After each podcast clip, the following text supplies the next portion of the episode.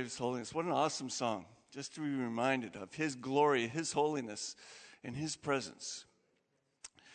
You know, um, we're looking at uh, Acts chapter 14 this morning, but I want to just talk a little bit about some modern people that were, are very similar to Paul in many ways. I want to show you a picture of uh, Jeremiah Small.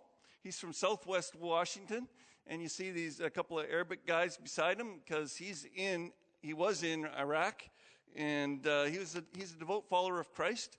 And the people around him from Washington, they said that the reason he went to Iraq was because he was so passionate about his faith, and he knew that in Iraq uh, he could be a testimony to Christ. And so he, he was a school teacher in, in Washington, and so he went to Iraq, and he was a school teacher at one of the uh, academies there. And um, one day, a, a Muslim student in grade 11 approached him and quietly said, I don't know what to do. She'd been reading about Jesus and believed what she read, she explained, but her parents would never let her become a Christian. In an e- email back home, Jeremiah wrote, writes, I encouraged her to consider what she had read and explained that it wasn't my place to tell her to be a Christian, but she should keep reading and let the object of her faith take shape and its character be proven.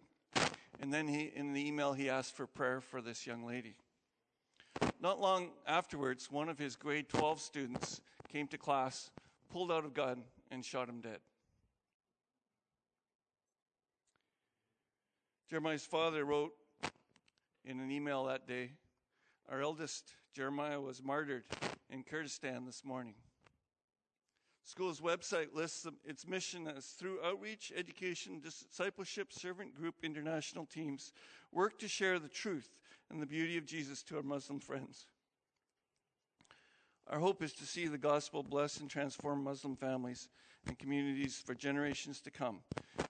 It, Small's father said uh, every time he went through the airport scanner, we knew we had to let go, not knowing if we would ever see him again. So, my question really is to you today is Jeremiah Small.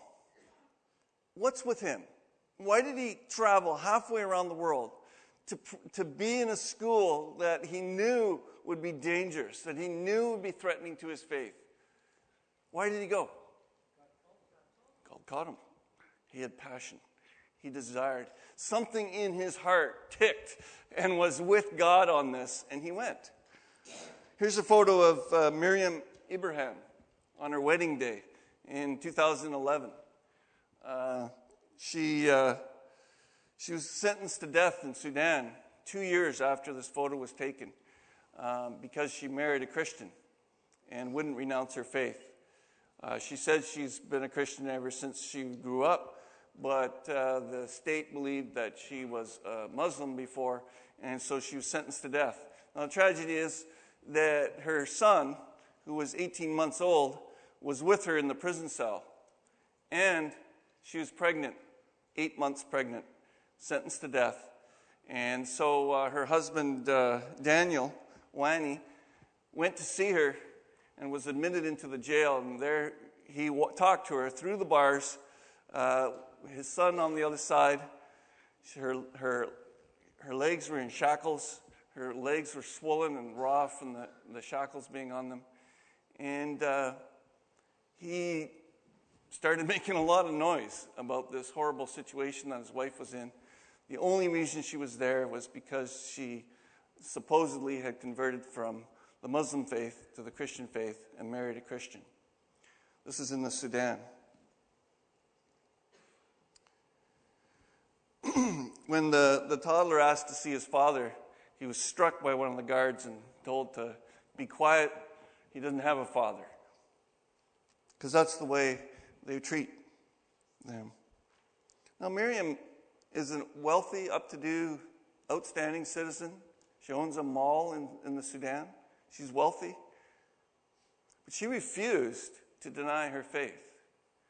In spite of the fact of the torture of her family and not knowing what would happen to her children if she was murdered, Thankfully, the international community uh, got all upset about it, and many letters, many emails, many, many phone calls later, she was uh, allowed to leave the country.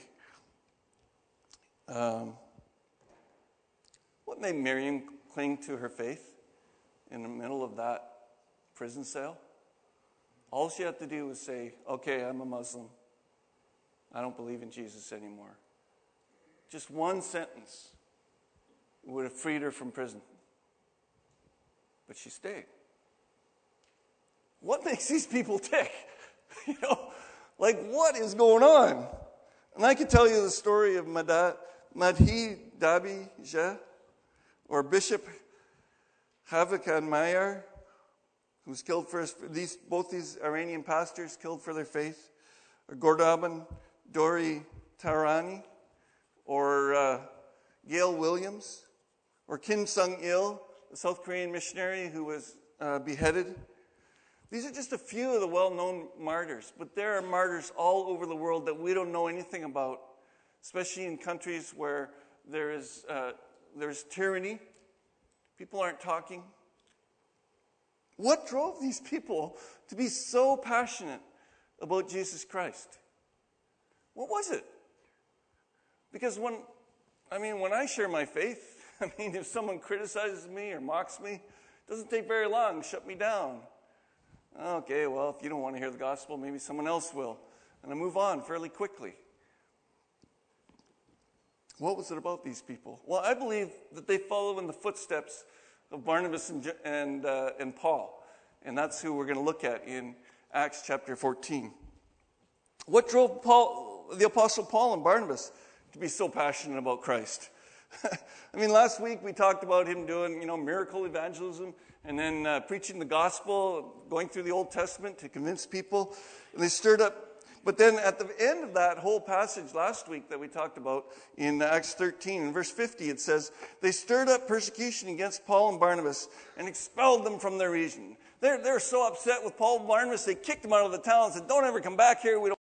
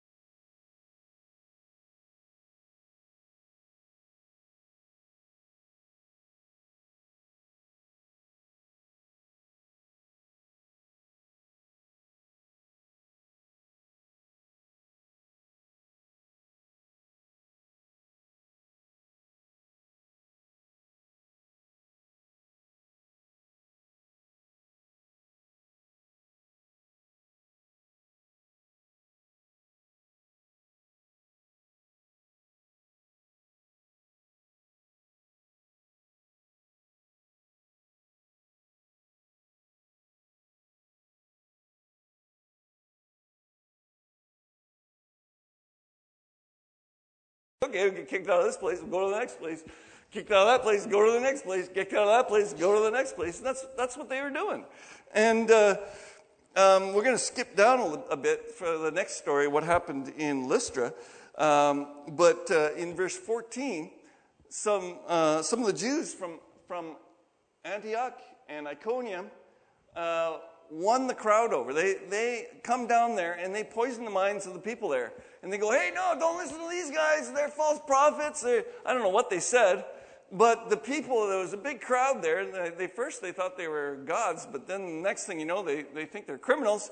And uh, they actually stone Paul. Now, they're not throwing gravel at Paul, okay? They're throwing big rocks. And they're trying to kill him. And in fact, they think they have killed him. Uh, can you imagine what a body would look like after it's been stoned? I mean, maybe you've, you've seen somebody who's been beaten to death it would be very similar. I mean, there'd be blood everywhere, there'd be bruises everywhere. The guy'd be bashed to smithereens. If they thought he was dead and they dragged him, obviously he was knocked unconscious. But look what it says, verse 20. But after the disciples had gathered around him, he got up and went back into the city. And the next day, he and Barnabas left, left for Derbe. Hold on a sec. This guy's beat to tar, and instead of going to the hospital, or getting some rest, they take the 30 mile trip. It's 50 kilometers. They got no other form of transport. They walked. Can you imagine? Paul's limping down the road. Oh, oh, you know, he's got a couple of broken ribs, you know, and his arms in a sling, and he's got this big black eye and a couple of teeth missing, you know. And, oh, wow, we're going to the next place to preach. The next day, I mean, this guy doesn't take a break. What was going on? This is why I say Paul was a fanatic. He was passionate. He had a cause, and he was sticking to the cause. So when he gets to Derbe, does he check into the hotel? No. Does he seek a physician help? Not that we know of. Nope. They preach the gospel. You guessed it. They're out there preaching the gospel again. These guys are unbelievable. Paul's on a mission. He was determined. Why? because of what was in his heart, what he believed about his mission. Talk about passion for a cause. How about you? How about me? Do we have passion for a cause? You know, sometimes I can get really down on myself for some of the times when I, I don't do the things that I know God is calling me to do. Because I know when I do them, the kingdom of God expands. I see it all the time.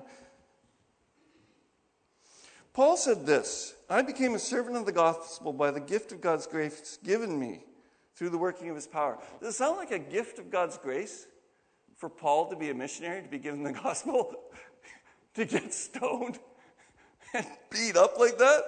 Although I am the least of all God's people, the grace was given me to preach to the Gentiles what?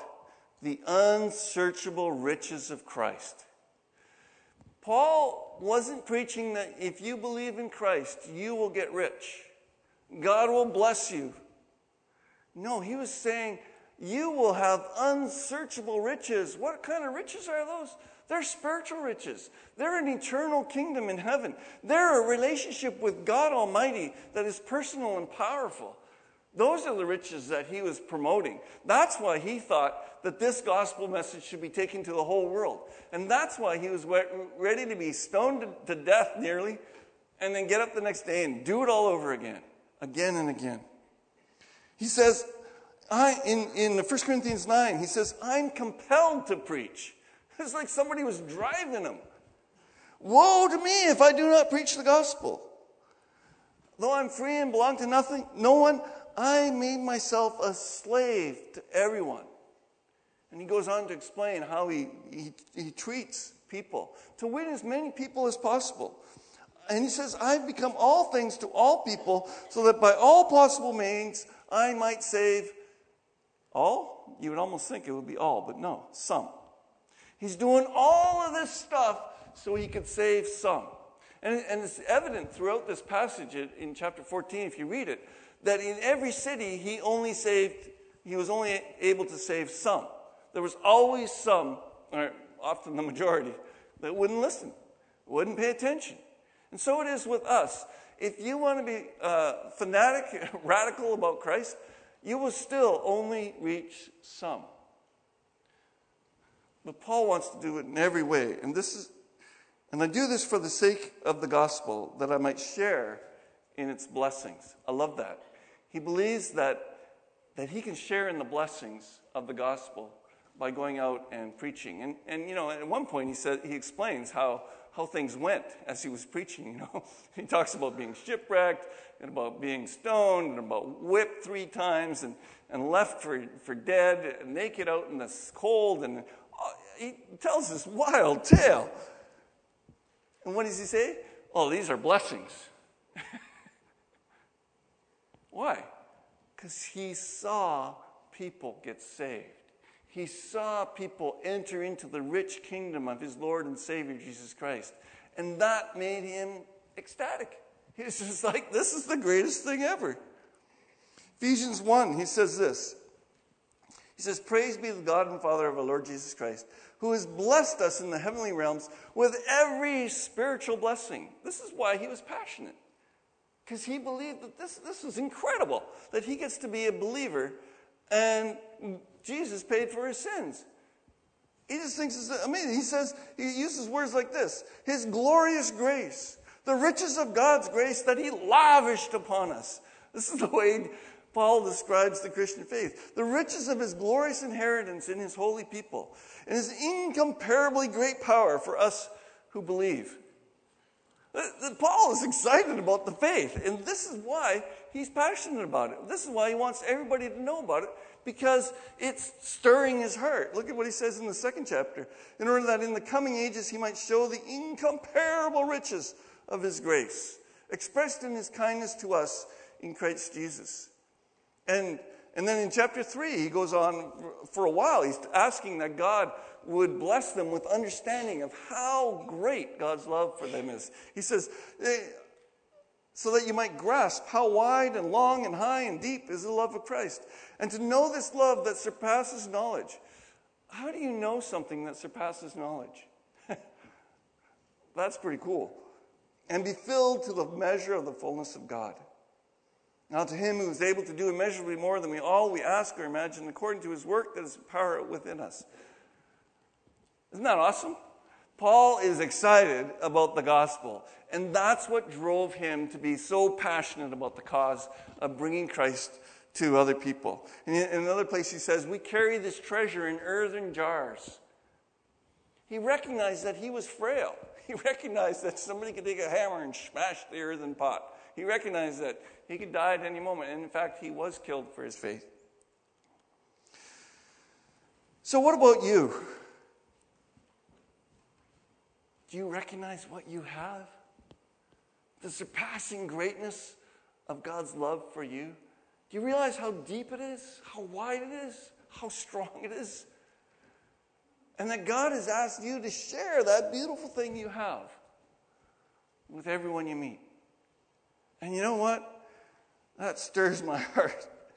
I just want to go do it, just like Paul. So we've, we've looked at at uh, the modern martyrs. We've looked at Paul and Barnabas and how passionate they were. Now we're going to just look at how, how did they do it? How did they actually uh, bring people to faith in Christ? So we're going to back up and go back to the beginning of, of the chapter and um, talk about how to win people to Christ. So the first thing we notice is that they spoke effectively.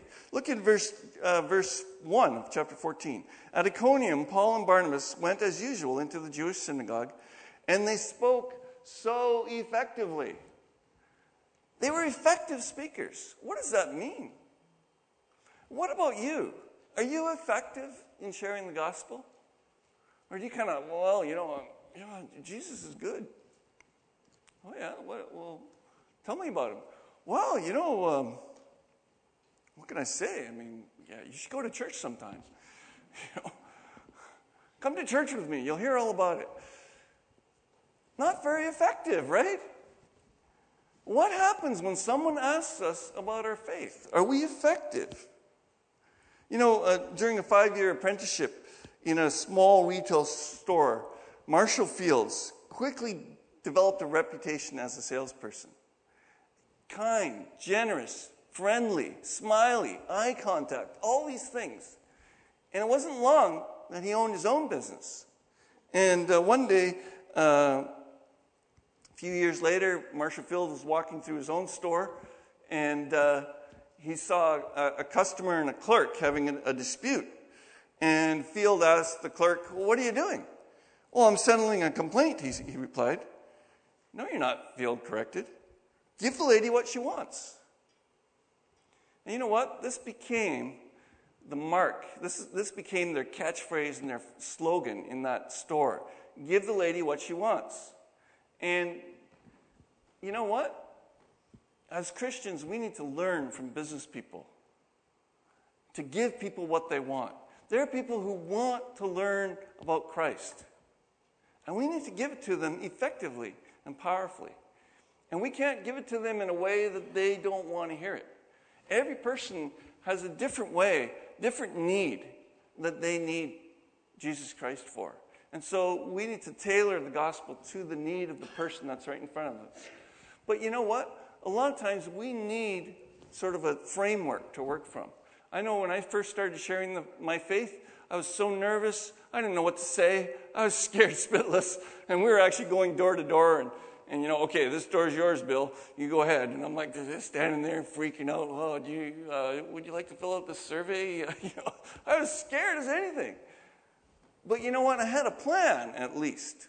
I had an understanding of what I was supposed to try to do, what I was supposed to say, and and how to say it and all that kind of stuff. And you know what? After doing it a bunch of times over and over and over, eventually it, it started sticking. And I, eventually I didn't need all my cheat scripts. You know, I didn't need to read it out to the person. Eventually I was able to share my faith without doing all those things. But it take, took work. And so, what about you? Have you spent the time to learn a good system that works for you the, the basics of sharing your faith with other people, and then you can use whatever that is to tailor it to whatever situation you're in. Have you spent the time? Have you put some energy into this? Or are you just like, oh, well, it'll happen eventually? Or do you have an effective means of communication? That's all it's all about, right? You know, it was interesting when I was uh, last a week, two weeks, almost two weeks ago, a little over two weeks ago, we had our leadership class. And we asked the whole class, there's about 30 students there, and we asked them, what kind of things would you like to learn in these leadership classes? And you know what the overwhelming uh, um, response was from people? The most important thing that they actually voted on the, on the various, they had a whole list of about 20 things, and then they voted on which ones they felt was the most important. And the one that topped everything else that they wanted to learn was how to share their faith with other people. It is so important. We need to train on this. So, uh, in a few weeks, we're going to, or a few months, we're going to definitely have a class on how to share your faith, how to present the gospel effectively. And, uh, but I don't think we should wait for a few months. I think maybe we should get on this right away. You know, the Bible says, be wise in the way you act towards outsiders. Make the most of every opportunity. Let your conversation always be full of grace seasoned with salt.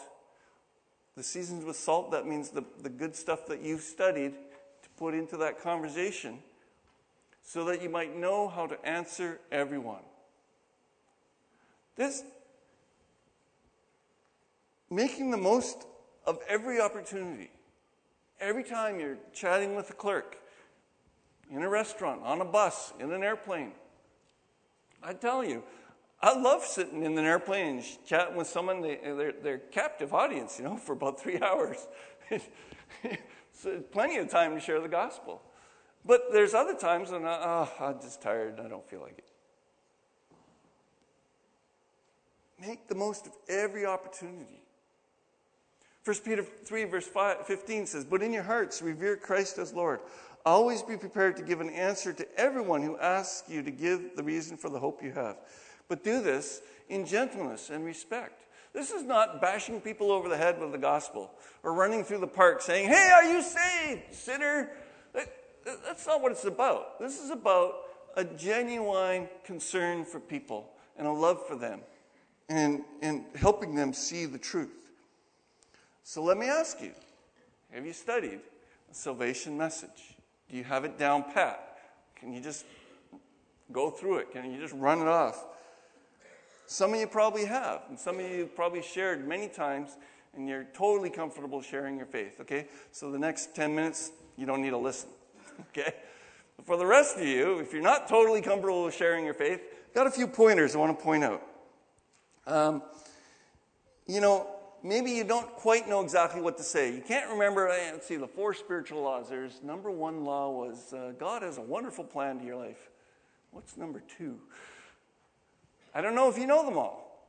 You know, number two is that uh, we're sinful and we're separated from God. Number three, anyone? God, no, that's, that's the first one. God loves you and has a wonderful plan for your life. Number two is we're, we're sinful and uh, don't measure up to God. Number three, what's that? Jesus paid for the price for your sin. Exactly. And what's number four? repent and believe. It's actually faith, but yeah, accept Him by faith. Exactly. Those are the four spiritual laws. I'm glad you know them, sort of. uh, what about Steps to Peace to God? Another great little track. You can find it everywhere. Or the Romans Road. You go all through the book of Romans, look up various passages. And, uh, you know, maybe you know that you have to share about Jesus dying on the cross at some point, but you can't remember all the points. You're not sure if you can get them in the right order, and you're just nervous, okay? what I would challenge you to do is get one of those things. Choose one. Choose four spiritual laws, steps to peace with Christ, the Romans Road, the bridge illustration. Choose one. It doesn't really matter which one it is. Just choose one and memorize the thing. And you know, I remember way back, I choose, chose one. I choose, chose the four spiritual laws, I think it was. I'm not sure exactly. But I chose the four spiritual laws. And what I did was I, I took my Bible, and I opened up to John 10, verse 10, which is the first verse in the tract, right? And I marked the page. I, I bent this page over like that in my Bible, and I bent this page over like that in my Bible. And then beside John 10, verse 10, I wrote first spiritual law. God loves you and has a wonderful plan for your life. And then I highlighted the verse, you know, um, but I've come that you might have life and have it more abundantly. Okay, I just highlighted it. And then, then this is very important. I put the next verse beside it and said, the next verse is Romans 3:23 or Romans 6:23. I don't remember which one exactly. And then I would go to that one and I'd do the same thing and I'd write it all out there in my Bible. So anywhere I went, I had my Bible I, I looked like a, I looked like a, a, genius saint, you know, someone who memorized half the Bible because, you know, I just read it to them and, oh, and then there's this other verse and I'd go directly to it, you know, and I, and I looked like I knew everything, but really, it was all written there for me and it was very easy and it was very simple and it really, really helped because I often carried my Bible in my car. I would have it around. And so I'd just be able to open my Bible and share the gospel with people. I found it to be very helpful. And so I would encourage you to do that. Uh, you can do it right now if you like. Just, well, no, you don't have the track. But, anyways, you can look the track up online, they're, they're everywhere. Um, they're very easy to get hold of. And just, just do it. It's, it's great. But you know what? Most of us don't carry our Bibles around with us all the time, do we? What do we carry? Our cell phones, right. Now, most, many of you, probably most of you, have this, the Bible on your cell phone, but you can't exactly turn over the page and, you know, take your highlighter out and highlight it and scribble in notes. So, what do you do? We have an app for that. okay. Yeah, we have all kinds of apps. We have the Four Spiritual Laws app. We have the Bridge to Life app. We have the uh, Romans Road app. We, ha- we ha- there's apps for that, okay? So most of you thinking, hey, that's a good idea. I should put that on my phone, then I'll always be ready. But I will guarantee you that the next time you go to, to, to talk to someone, you'll have forgotten. Okay? So we're going to do it right now. Here are the, the sites. Can we put them up? Pull out your phone.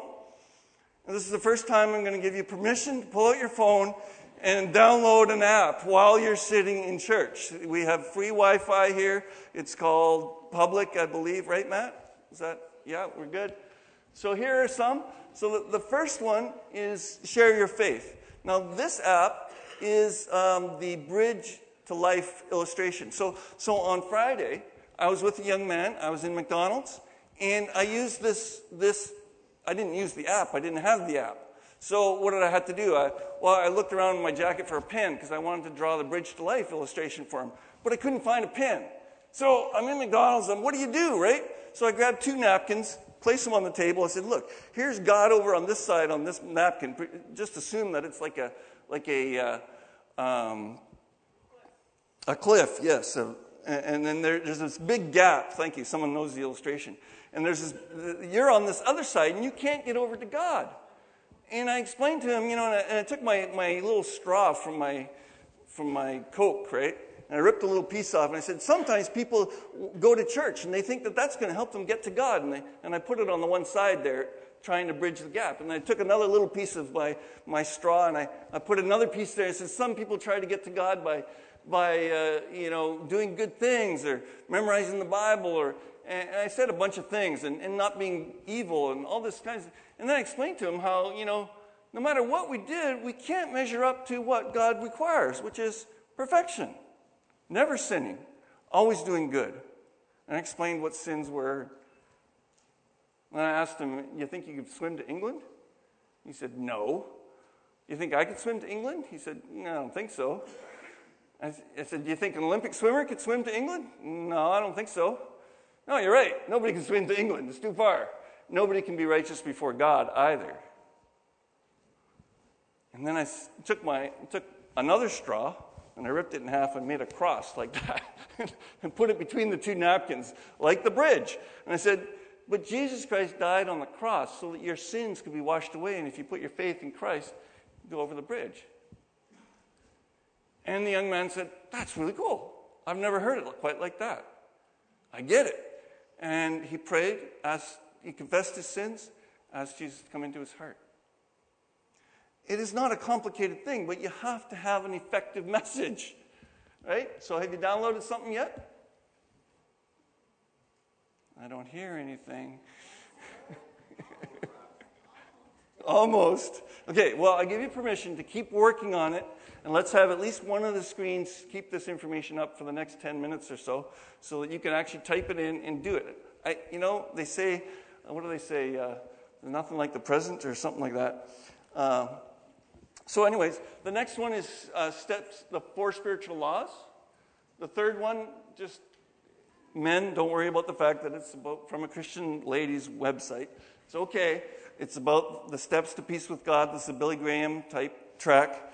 And then the, the, the fourth one is Dare to Share. Now, this is more geared to young people. It's a complicated app. You actually you know, have to be a young person just to use the thing because there's all kinds of buttons to push. And so, uh, also, I, I want to show you a little bit about the app. It's, it's kind of cool because it's based on a video that went viral. And uh, so, we're just going to show the first 40 seconds of the viral, uh, the video clip. Um, it's from Dare to Share Ministries.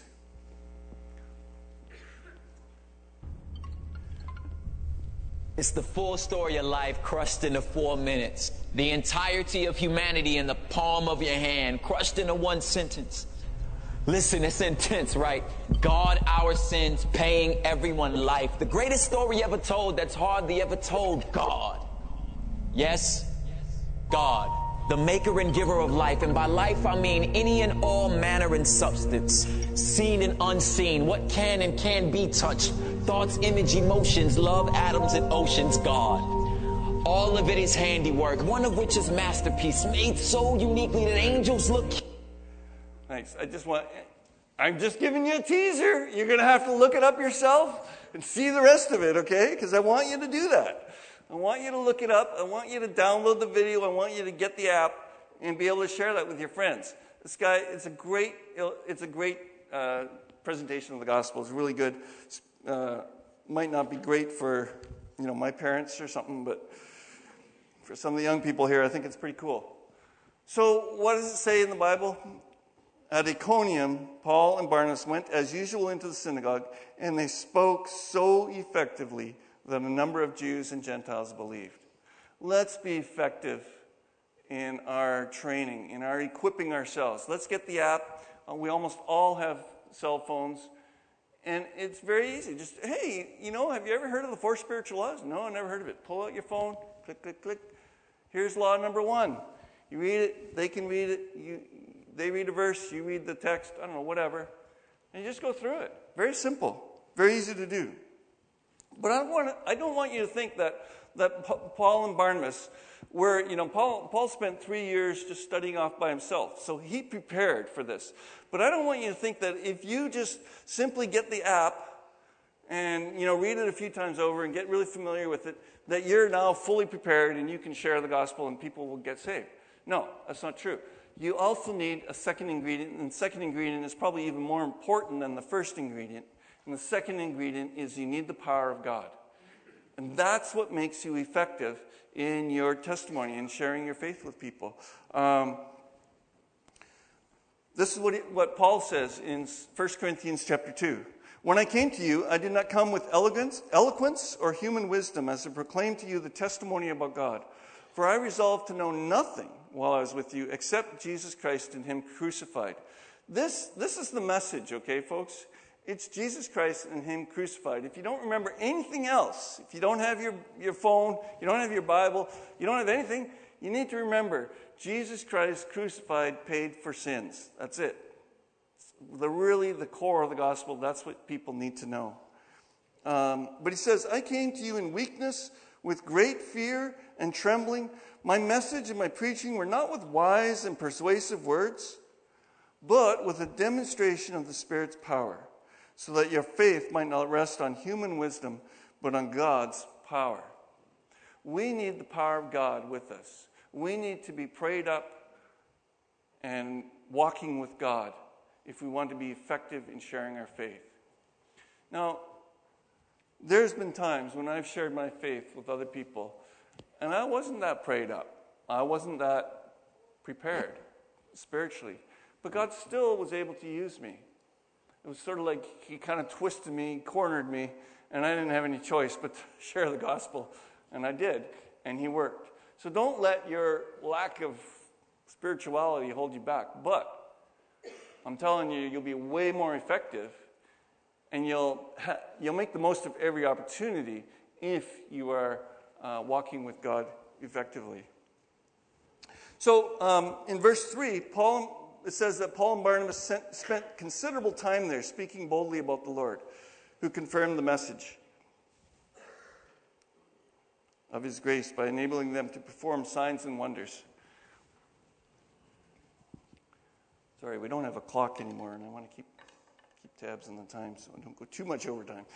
Um, so they spent considerable time. Sometimes we have to give people the time to consider what is being talked about. Sometimes when I share the gospel with people, I say this to them I say, you know what?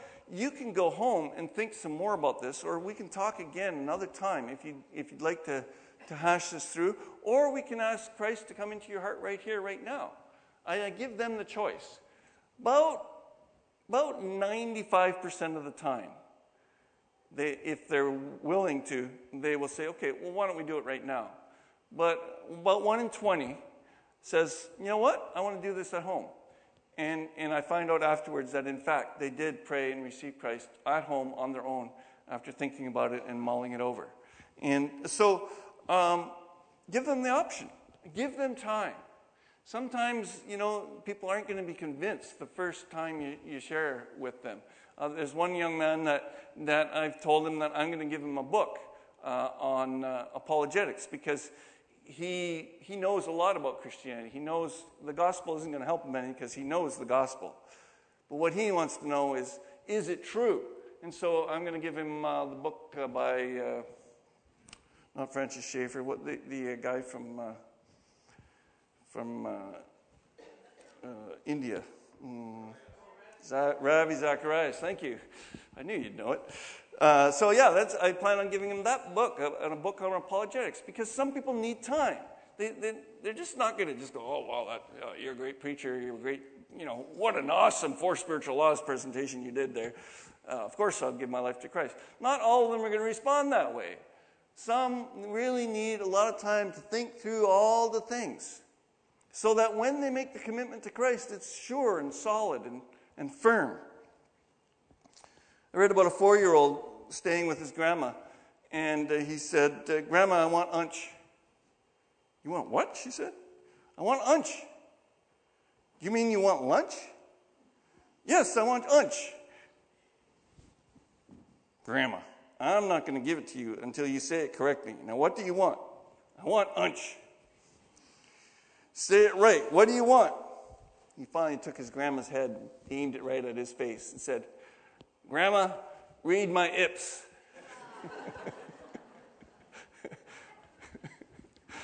Sometimes we need a little patience with people, don't we? We don't just quite get everything perfect right the first time. And we need to recognize that it takes patience to raise children. It takes patience to share the gospel. Not everyone is just like, oh, that's incredible. I'm going to believe in Christ right now. Some are, and some are ready. And sometimes, I've heard many times people say to me, I've never heard it explained like that before. I don't know why I've never heard that before. And they accept Christ. For 2 Peter 3, verse 9 says, The Lord is not slow in keeping his promise, as some understand slowness. He is patient with you, not wanting anyone to perish, but everyone to come to repentance. Since God is patient with people, we must learn to be. Right? God's patient. We need to be. And I've heard of people praying for up to 60 years for the conversion of a brother or a friend, and they're patient. And then the, the, next thing they did so the first thing was that they had an effective message. Uh, the next thing is that they gave people time. The third thing is um, that they discerned those who had faith.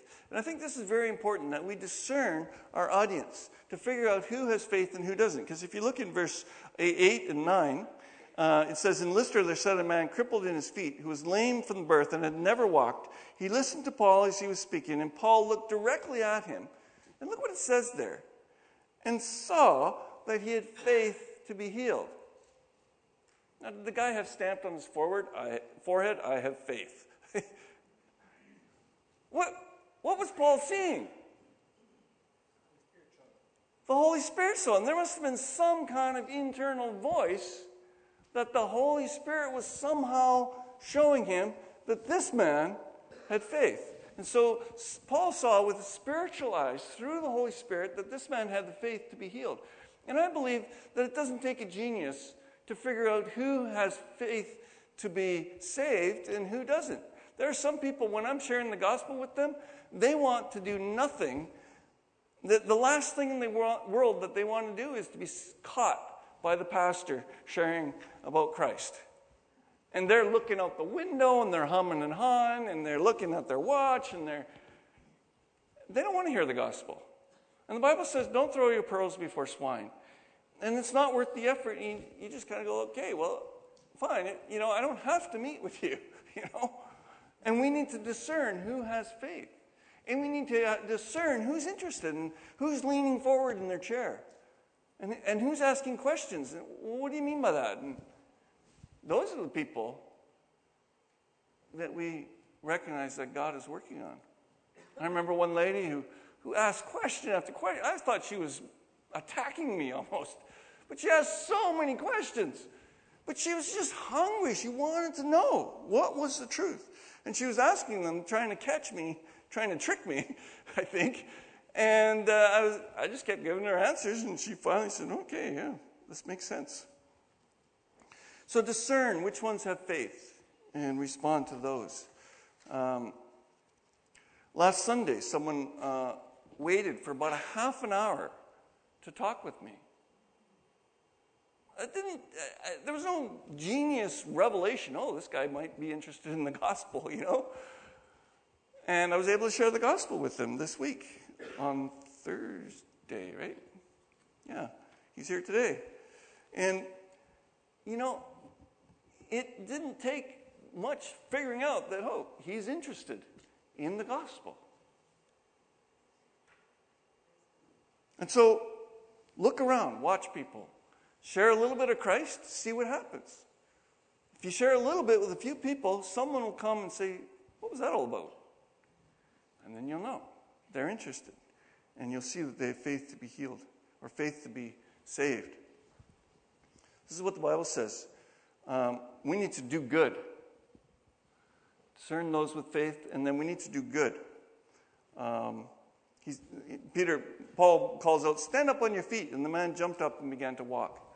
And so we need to do good to the people around us. And so I know lots of you think, Well, I can't heal anybody. How do you know? Have you ever tried? Have you ever prayed for someone? Some of you say, Yes, I have, actually. okay, you don't do the healing God does. We can still pray and maybe they don't get healed, but you can always do good. You can always be kind to your neighbor. You can always reach out to a friend. You can always say, uh, help a neighbor mow their lawn or whatever.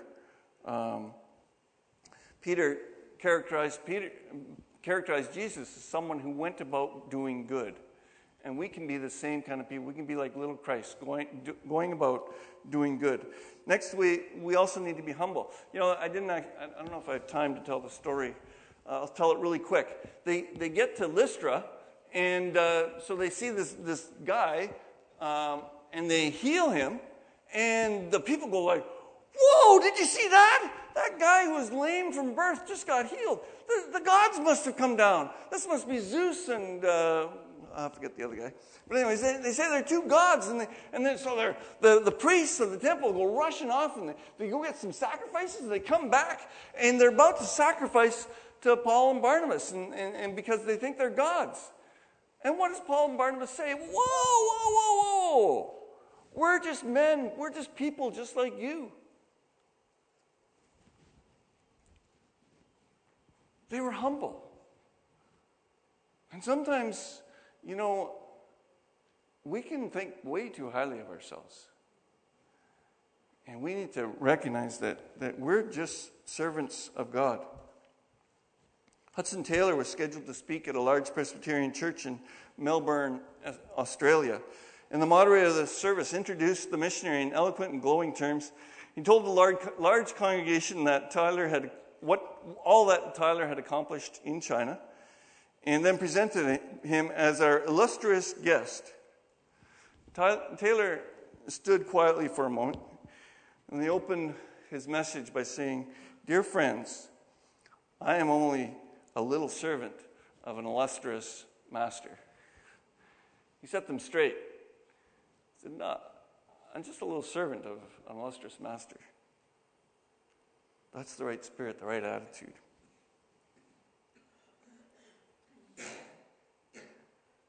Bible says, clothe yourself with humility towards one another. God opposes the proud, but gives grace to the humble.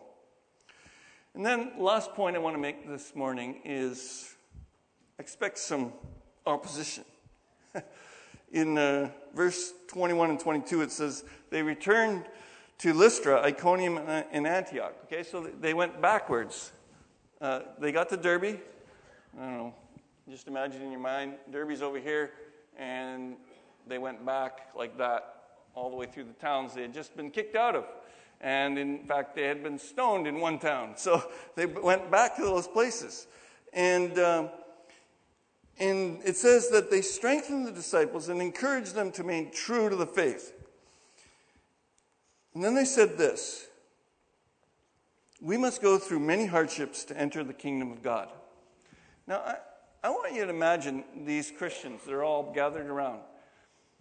Now, they've been told the gospel about how great Jesus was and how his, his riches and his bounty and his grace extends towards them and how fantastic it is to be a Christian.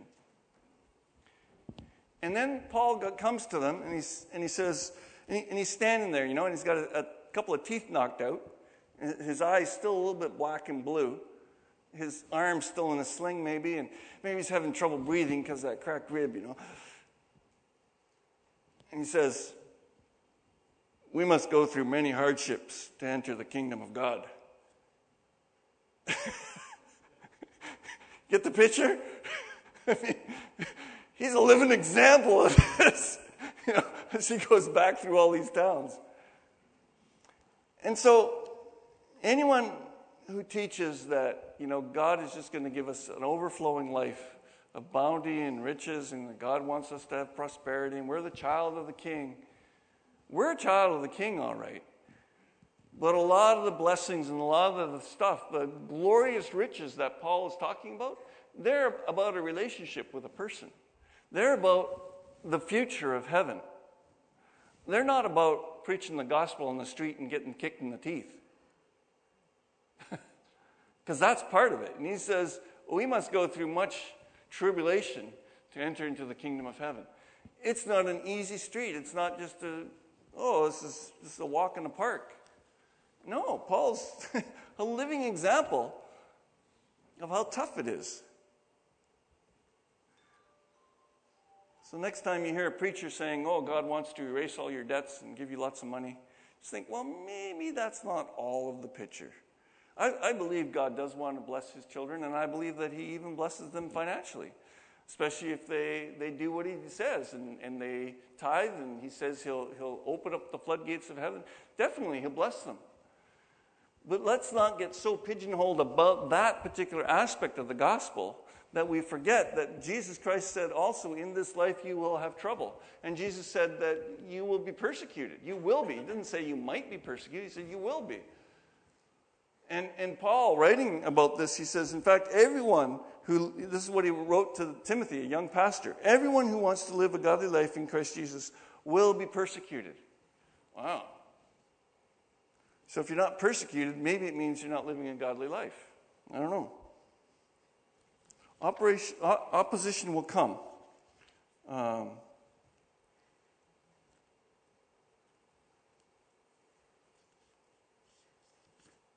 I think I'll leave it there.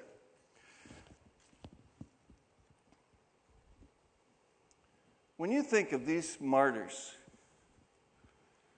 that gave their lives and the passion that fueled that, the passion for the gospel, the cause, when you think of Paul and Barnabas getting beat up, beat to death virtually, dragged out of the city, just a lump of flesh, dragged out of the city, left outside of the city to rot. A few brothers gather around and, oh, look, he's still breathing.